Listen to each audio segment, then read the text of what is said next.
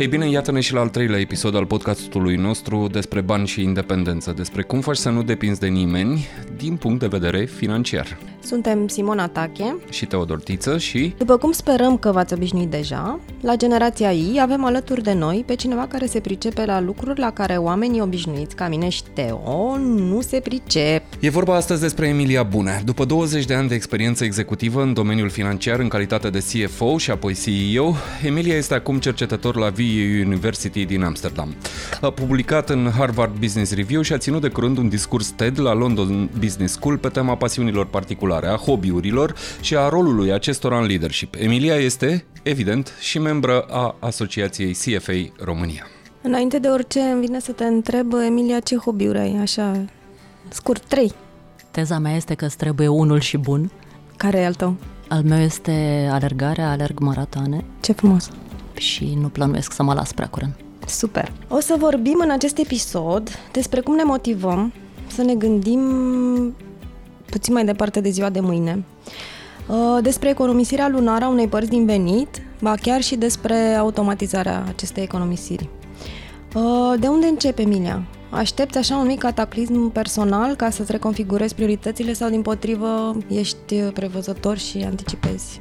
E un subiect care ne-a preocupat, bineînțeles, uh, și m-a preocupat și în experiența financiară pentru că mai toate companiile cu care am lucrat uh, aveau nevoie ca oamenii să conștientizeze noțiunea de economisire uh, și care mă preocupă și acum puțin dintr-un alt unghi, uh, din, din perspectiva de cercetător.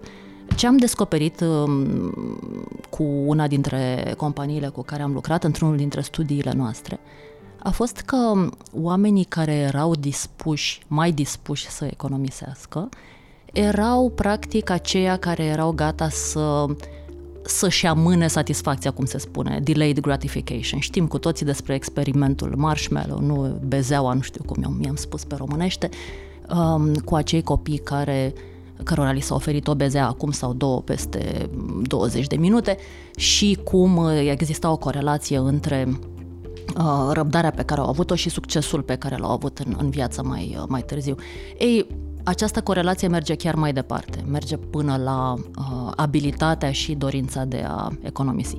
Lucru care la prima vedere nu este o veste foarte bună, pentru că uh, în mare parte, deși sunt multe teze care încearcă să ne convingă de contrar, în mare parte această abilitate este născută sau oricum determinată în primii ani de, de viață. Deci ori ești genul de copil care mănâncă bezeaua imediat, ori uh, într-adevăr îți imaginezi foarte bine cum va fi să mănânci două bezele mai târziu și aștepți.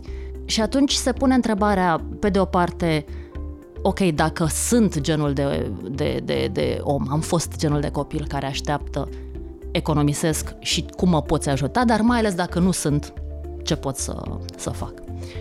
Um, și acum plec de la noțiunea, de la premisa că știm că trebuie să economisim, n-am să mai construiesc un argument în sensul ăsta, am stabilit, da, trebuie să economisim.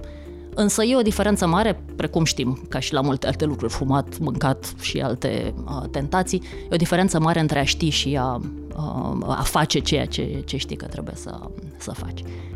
Și aici revenind, vă spuneam că mă preocupă și acum, există o legătură foarte puternică între eul pe care îl văd eu astăzi, eul așa cum mă văd eu astăzi, și cum mă percep pe mine în viitor, și această legătură determină uh, cât sunt dispus și dacă sunt dispus să economisesc.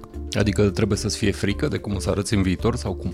Sau din potrivă să-ți imaginezi că o să fii viu și tânăr și o să ai nevoie de bani. Da, uh, deci sunt mai multe scenarii. Scenariul pe care ne-l imaginăm cel mai ușor e unul de, de terorizare, ne, ne teamă, ne imaginăm scenarii cataclismice și sigur că, mai ales eu venit din asigurări, uh, am, uh, am văzut destul de multe astfel de scenarii, dar nu despre asta este, este vorba.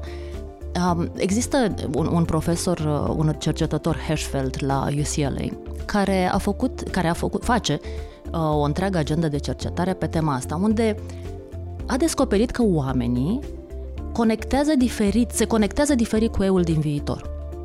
Adică eu Uh, dacă mă pui în fMRI, da, în acel uh, aparat care măsoară um, undele și cum reacționez, cum mi se formează gândurile și unde se formează ele, și îmi spui, imaginează-te pe tine, apoi imaginează-ți un străin, apoi imaginează-te pe tine în viitor, s-ar putea să-l văd pe eul din viitor mai apropiat, să-l percep, mai apropiat de cum percep un străin decât de cum mă percep pe mine însă. Și foarte mulți oameni uh, fac lucrul ăsta. Și ce înseamnă asta?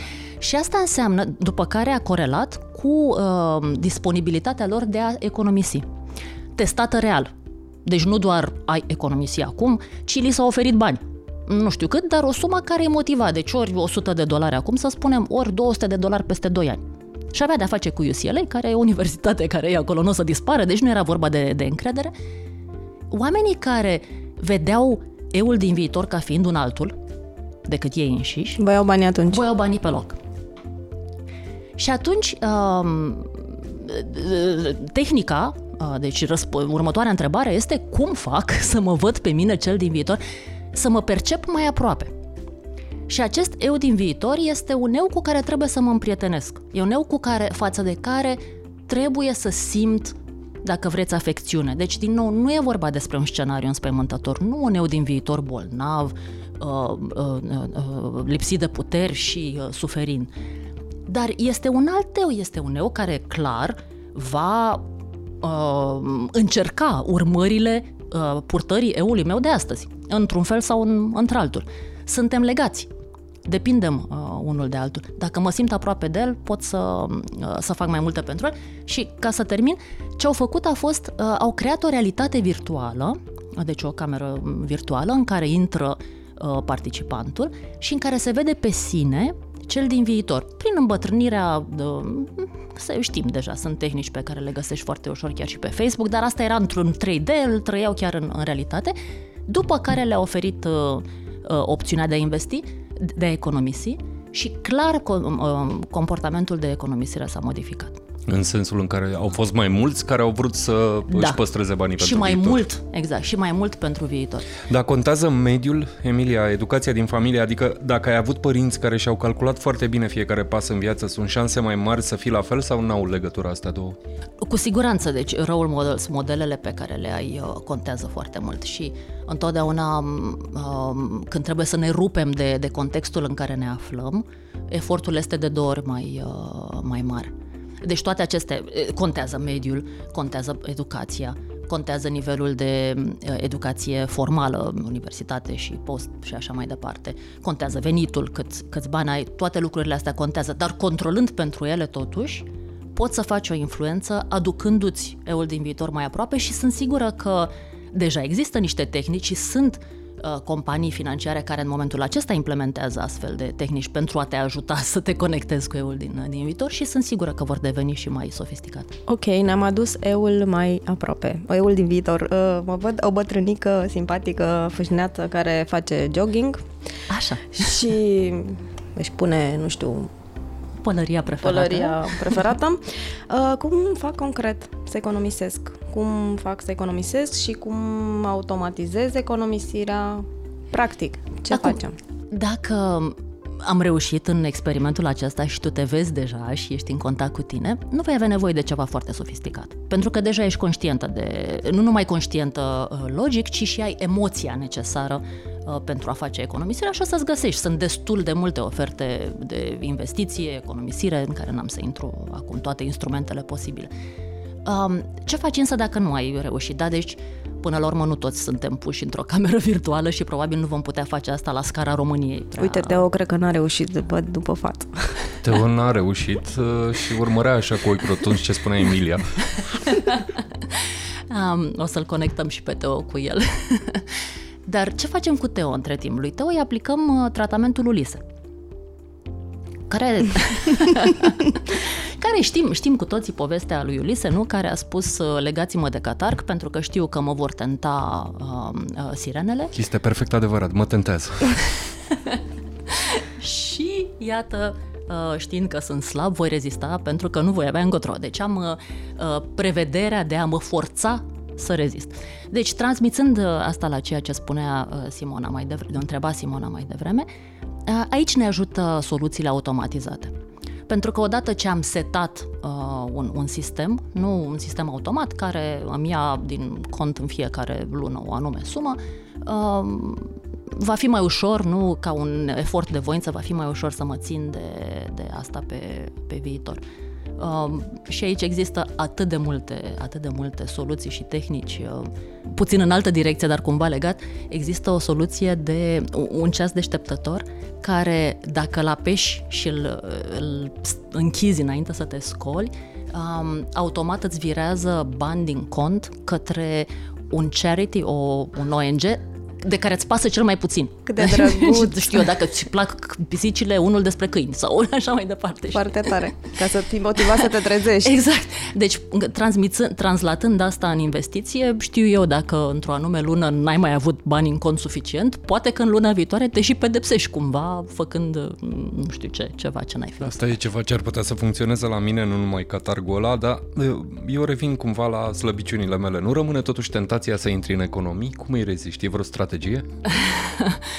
da, e, e, o întrebare, e o întrebare importantă și um, e dificil pentru că tot ce înseamnă protecția consumatorului și um, uh, lucrurile foarte bune, de altfel progresele care s-au făcut în sensul ăsta, cumva nu ajută în direcția de care spui tu.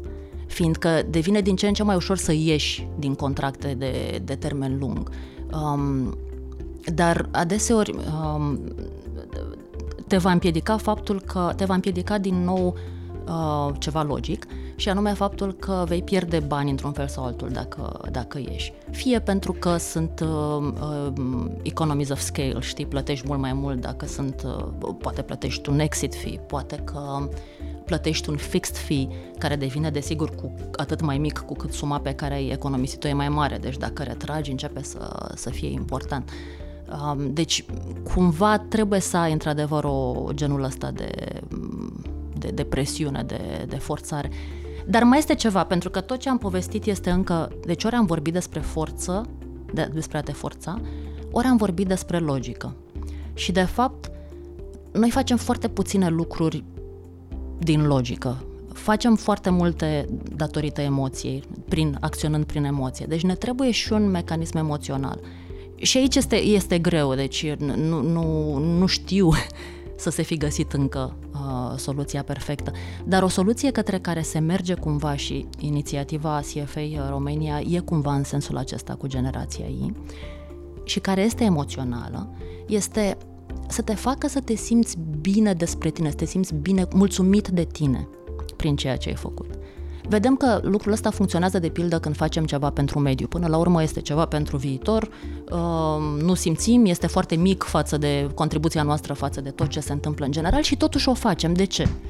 Pe lângă, sigur, partea etică, uh, morală, pură, există și elementul ăsta, ne face să ne simțim mai bine cu noi și cumva poate un pic mândri așa că aparținem unui club, dacă vreți, de oameni care fac ceea ce trebuie, de oameni cum trebuie.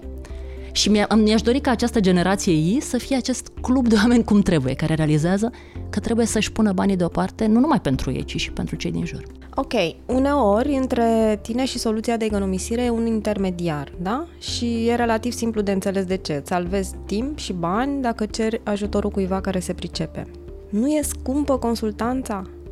Ce îi spui cuiva care s-a hotărât să o ceară, dar are reține legate de comisioane?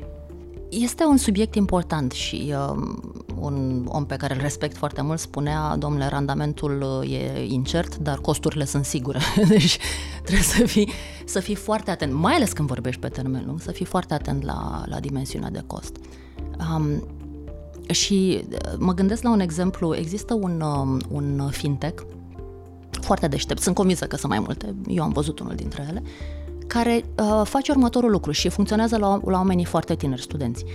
Um, rotunjește fiecare cheltuială pe care o fac, nu știu dacă știți despre asta, până la următorul dolar, da? deci au cheltuit 53,2, rotunjește până la următorul dolar și pune diferența asta într-un uh, cont de economii și de fapt nu doar de economii, ci chiar de investiții, deci pot să-și aleagă niște uh, formule, ceea ce e interesant, ținând cont de sumele foarte mici uh, investite.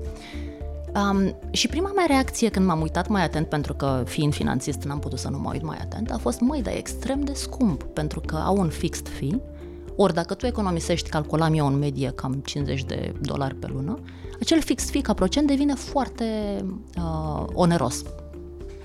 Însă mi-am dat seama din nou la sfârșit că până la urmă, fără acest că, că este o întrebare greșită, fiindcă fără acest intermediar, tu de fapt n-ai economisit deloc.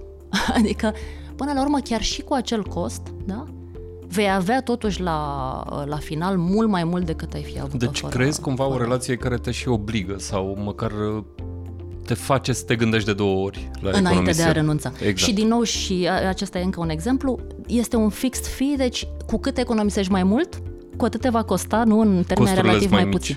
Deci e o, încă o motivare. O curiozitate personală, tu lucrezi cu un consultant sau ești așa ca un doctor care se tratează singur? Da, eu mă tratez, mă tratez singură, um, dar um, am renunțat destul de, cu destul de multă vreme, uh, acum destul de mult timp la investmentul activ, deci uh, mă tratez singură, dar cred în piețe eficiente și nu mă cred mai deșteaptă decât piața. O întrebare pe care am pus-o la fiecare întâlnire uh, e asta. Sunt românii diferiți? S-au scris cărți care susțin că suntem altfel, uh, dar aici aș vrea să ne revenim strict la relația noastră cu banii. Suntem diferiți și la asta? Sigur că avem o tendință să credem că suntem diferiți în toate și până la urmă oamenii sunt mai mult asemănători decât sunt diferiți oriunde ar fi. Dar um, în ultima vreme am fost foarte mult în contact cu industria de retail și ce am învățat din retail este că, într-adevăr, românii lucru care e foarte bun pentru industria de retail, românii sunt un impulse buyer, cumpără din impuls mult mai mult decât uh, olandezii, o zonă la care am fost expusă, și chiar și decât belgienii, care sunt cumva între. Deci cumva acționează, știm, sunt două zone din creier care sunt diferite, de acționează cu zona, cu, cu sistemul limbic, cu acest sistem hot, cum se spune, care reacționează rapid și care vrea immediate gratification, ca să revenim la, la începutul discuției, mult mai mult decât ar face olandezul. Um, și trebuie să fim conștienți de asta, pentru că, sigur, pe de o parte, pe de o parte poate asta ne face mai calzi, mai mediteraneeni, mai uh, plăcuți, mai uh, uh, spontani, dar este o slăbiciune când vine vorba de, despre economisii și atunci, cunoscându-ne slăbiciunea, trebuie din nou să ne punem cât mai multe uh, motivații și constrângeri, amândouă, nu? Și, și un morcov și un, uh, și un Și ne băț. legăm și de catarg și ne punem și morcov și băți și Pe o nota să fim asta bine. veselă o să încheiem uh, episodul de astăzi. Mulțumim, Emilia. Mulțumim. Mulțumesc! Bun, Simona, am rămas doar noi doi.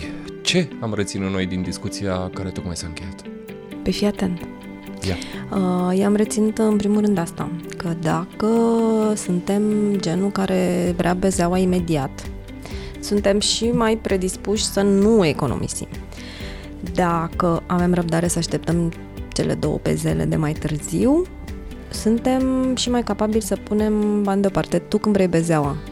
Eu o vreau imediat, Eram evident. sigură. nu e niciun fel de discuție. Eu vreau bezelele de peste jumătate de oră. Am mai reținut uh, uh, din discuția cu Emilia că trebuie să îți faci așa un soi de proiecție, să-ți închipui cum o să arăți în viitor și trebuie să te împrietenești cu imaginea asta a ta din viitor, să nu te tratezi tu pe tine ca pe un străin, să te gândești că e viața altcuiva peste 20, 30, 40 de ani. Mm-hmm. Tu cum te vezi? Ca pe un străin? Ochelarist. Se vede ca pe un străin, vă zic eu, că de-aia vrea bezeaua, imediat. Dacă e greu să economisești uh, așa din proprie voință în fiecare lună, dacă e mai greu, atunci e mai ușor să economisești automatizat. Uh, pur și simplu să ți se ia banii din cont automat în fiecare lună. Ca să nu trebuiască să iei o decizie în fiecare lună, Exact. să iei o singură decizie la început. Și am mai reținut că nu e o soluție ideală pentru a nu-ți distruge economiile. Dacă vrei iPhone și n-ai bani, e posibil să-ți distrugi economiile. Dacă vrei o mașină nouă și n-ai bani, e posibil să-ți distrugi economiile. Dacă vrei o casă mai mare, e posibil să-ți distrugi economiile. Dar uh, ce am înțeles noi e că gândește-te de două ori înainte să le faci praf. Acest material face parte din campania Generația I, susținută de către CFA Society România, o campanie despre independență financiară. Toate materialele campaniei sunt disponibile pe generațiaindependentă.ro